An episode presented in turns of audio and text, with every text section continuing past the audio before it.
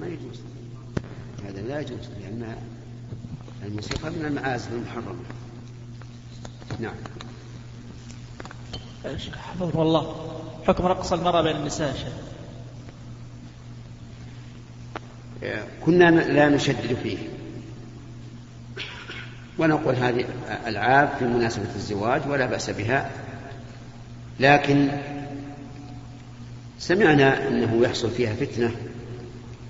وأن بعض النساء أو بعض الفتيات الشابات لا سيما إذا كانت جميلة تهيج النساء الأخريات. حتى قيل لي إن أنه أحيانا تقوم المرأة من من الحاضرات تخم المرأة التي تلعب هذه ويحصل فيها يعني شهوة. فرأيت أن أن يمنع الرقص. أما رقص الصغار البنات الصغار مرة الفتيات هذه قد يقال أنه لا بأس به. لأنه يرخص للصغار في مثل هذا ما لا يرخص للكبار. نعم. الشيخ تعالى الله بعلمك. متى كان قول ابن عباس رضي الله عنه أن النبي صلى الله عليه وسلم جمع من غير خوف ولا سفر؟ وهل نعمل بهذا الحديث أم لا؟ كان هذا في المدينة. كان هذا في المدينة والحديث روي على ما ذكرت. من غير خوف ولا سفر وروي من غير خوف ولا مطر.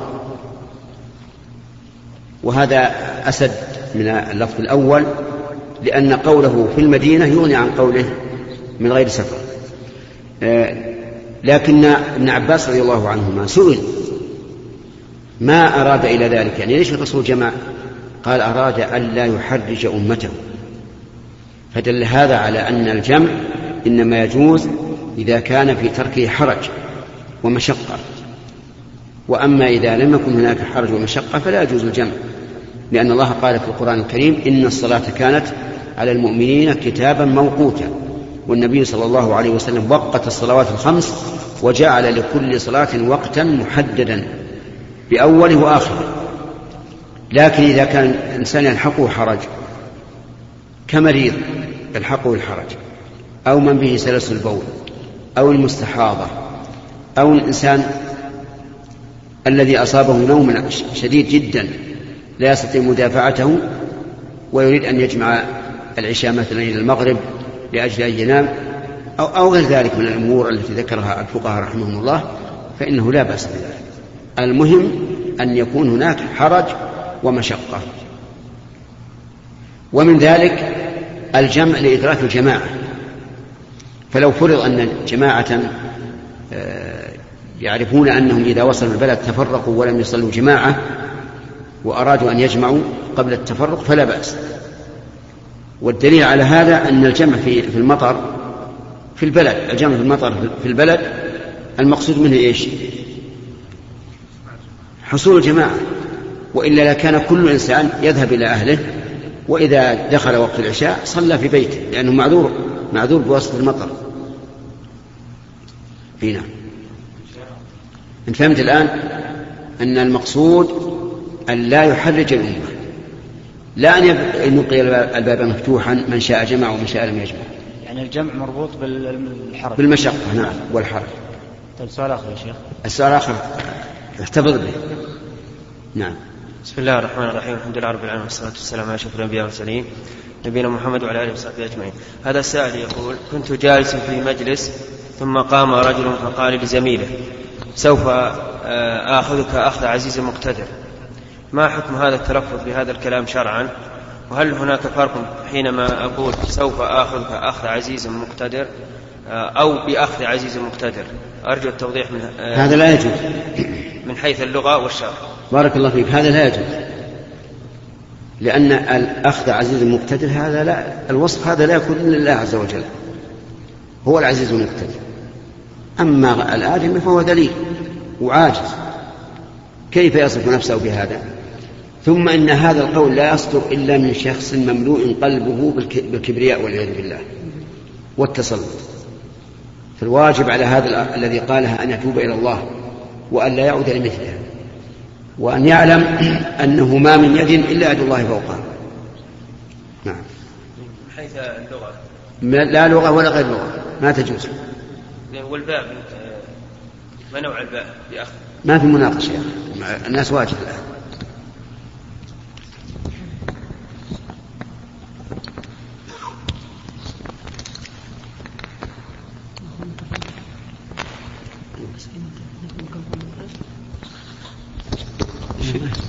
نعم.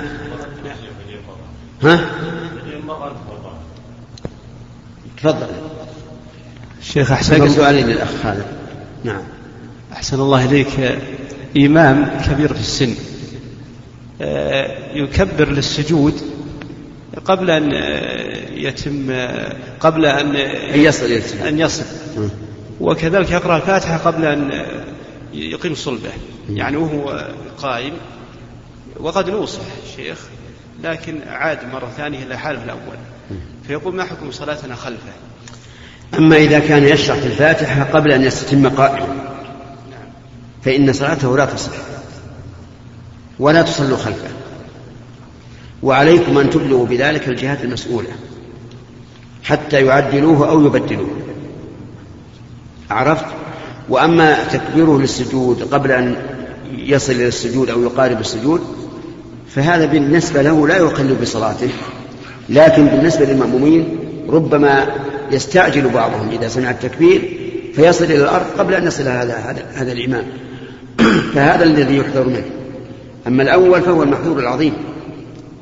لأنه لا يجوز للإنسان القادر على القيام أن يشرع في قراءة الفاتحة إلا إذا استتم قائما. فأنتم بارك الله فيك. بين أمرين. يا إما أن تدخل المسجد وتصلوا خلف إنسان يتم, يتم الأركان. وإما أن تبلغوا الجهات المسؤولة وتقولوا ائتوا وصلوا خلفه انظروا ماذا يفعل. وكذلك إذا كان مأموم يا شيخ كان... كل إنسان يقدر أن يقوم لا يمكن أن يقرأ الفاتحة حتى يستلم قائما نعم. لا دور السؤال سؤالين للأخ.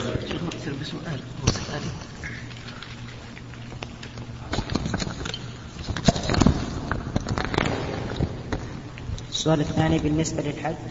قال لنا أحد الأخوة أنه ليس في منى غنما جيدة فذهبنا شمال شرقي مكة وذبحنا هناك. هل يجوز الذبح هناك ولا لازم في منى؟ وهل في شيء؟ وجزاك الله خيرا. هذا يقول إنه قيل لنا إنه ليس في منى غنم تجزئ في الحج. وأن ذهبنا إلى الشمال الشرقي من مكة ها؟ العدل طيب. آه شمال العدل المهم من شمال شرق مكة وذبحنا هناك فهل يجزئ؟ آه الجواب إذا كان هذا داخل حدود الحرم فلا فلا بأس. لأن جميع الحرم محل للذبح. وأما إذا كان خارجا كما لو كان في الشرائع مثلا. داخل حدود الحرم؟ المهم يسأل أهل الخبرة. إذا كان إذا كان داخل حدود الحرم فصحيح. وإن كان خارج فغير صحيح. لا بد أن تعيدوها الآن ويكون ذلك تطوعا وتعيدونها الآن بدلا. لأنه يشترط لوجوب الهدي للهدي هدي التمتع والقران أن يكون في مكة. يعني في الحرم. مين في مكة في منى في مزدلفة. أي نعم. السؤال الثالث؟ الثالث بعدما لبست ملابس الإحرام ونويت وأنا في الميقات جاء أحد الإخوان وناولني المسك نتطيب نتطيب جسدي نطيب جسدي ولحيتي. هل فيه شيء؟ وكان بعد لبس الإحرام بساعة وساعتين تقريبا وجزاكم الله خيرا. لا بأس أن يتطيب الإنسان بعد لبس الإحرام إذا كان لم يعقد النية. أما إذا عقد النية فإنه لا يتطيب. لكن لكن لم تعقد النية لا عقدت النية يا شيخ يا. المسجد صليت عقدت النية ورجعنا وتعشى أنا ونتعشى بعد بسم الإحرام وجاء أحد أخويانا وقال وله جاي عندي حط على يدي قال تطيب قلت له يا أنت لبست أنا علي الإحرام كانت إحنا في الميقات ولا والله هم والله ما ساعة وساعتين والله على كل حال العبرة بالنية العبرة بالنية إذا كنت نويت الدخول في النسك لا تتطيب أما في مسألتك هذه فليس عليك شيء لأن الله, لأن الله يقول ربنا لا تؤاخذنا إن نسينا وأخطأنا وأنت لم تتعمد دقيق يا أخي. أنت لم تتعمد أن تأخذ الطيب. وظننت أن هذا جائز. فلا شيء عليك. لكن في المستقبل متى نويت فلا تطيب. حتى لو أنك في الميقات. نعم من اليمين من اليمين.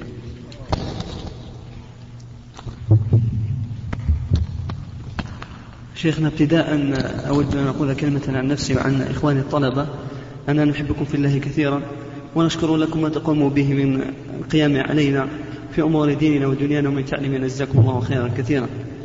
آه، سؤالي أخذنا معكم في الدرس آه، أن الإنسان إذا رد على خطأ إنسان آخر لا يلزمه أن يذكر مع أخطائه محاسنة لأن ذلك يضعف جانب الرد. بل قد يغتر ذلك بل قد يغتر بذلك من يسمع هذه المحاسن فيعجب ويغتر بهذا المخطئ. فهل يقال كذلك أنه ينبغي أن لا يسمع لهذا المخطئ في كل أقواله وكلامه حتى في التي لم يخطئ فيها بالأصاب؟ وذلك لكي لا يعجب به الغير ويكون ذلك مدعاة لأخذهم أخطاءه وتبنيهم إياه. وهذا بطبيعة الحال في الذي أخطاؤه كبيرة كأخطاء في العقيدة ومنهج الدعوة إلى الله وفي الأمور التي تترتب عليها الفتن وإراقة الدماء وانتقاص العلماء مثلا آه ذكرنا ما, ما, ما قاله الأخ في الدرس قلنا إن الإنسان إذا كان يريد أن يقوم الشخص من حيث فالواجب أن يذكر المحاسن والمساوئ. لقول الله تبارك وتعالى يا أيها الذين آمنوا كونوا قوامين لله شهداء بالقسط ولا يجرمنكم شنآن قوم على أن لا تعدلوا اعدلوا هو أقرب التقوى. ولهذا كان العلماء عندما يتكلمون عن حياة الرجل يذكرون محاسنه ومثالبه. أما إذا كنت في معرض الرد عليه فلا تذكر محاسنه. لما ذكرنا فيما سمعته في السؤال؟ أنك إذا ذكرت المحاسن ضعف جانب الرد عليه. وربما يعجب الإنسان بما عنده من المحاسن ويترك الأخطاء جانبا. هذا هو هذا هو الطريق فيما في ذكر محاسن الإنسان ومساوئه.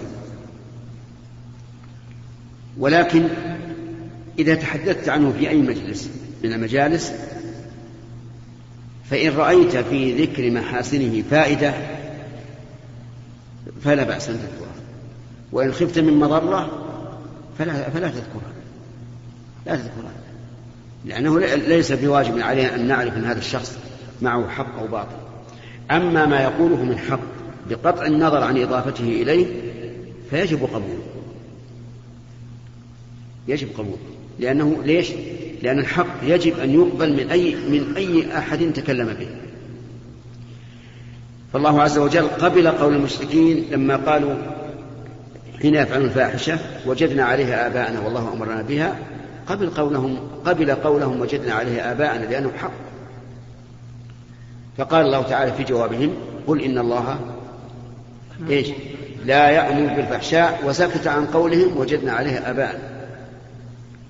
والنبي عليه الصلاة والسلام لما أخبره أبو هريرة بما أوصاه به الشيطان من أن أن يقرأ آية الكرسي كل ليلة ولا يزال عليه من الله حافظ ولا يقربه الشيطان حتى يصبح قال النبي عليه الصلاة والسلام صدقك وهو كذوب.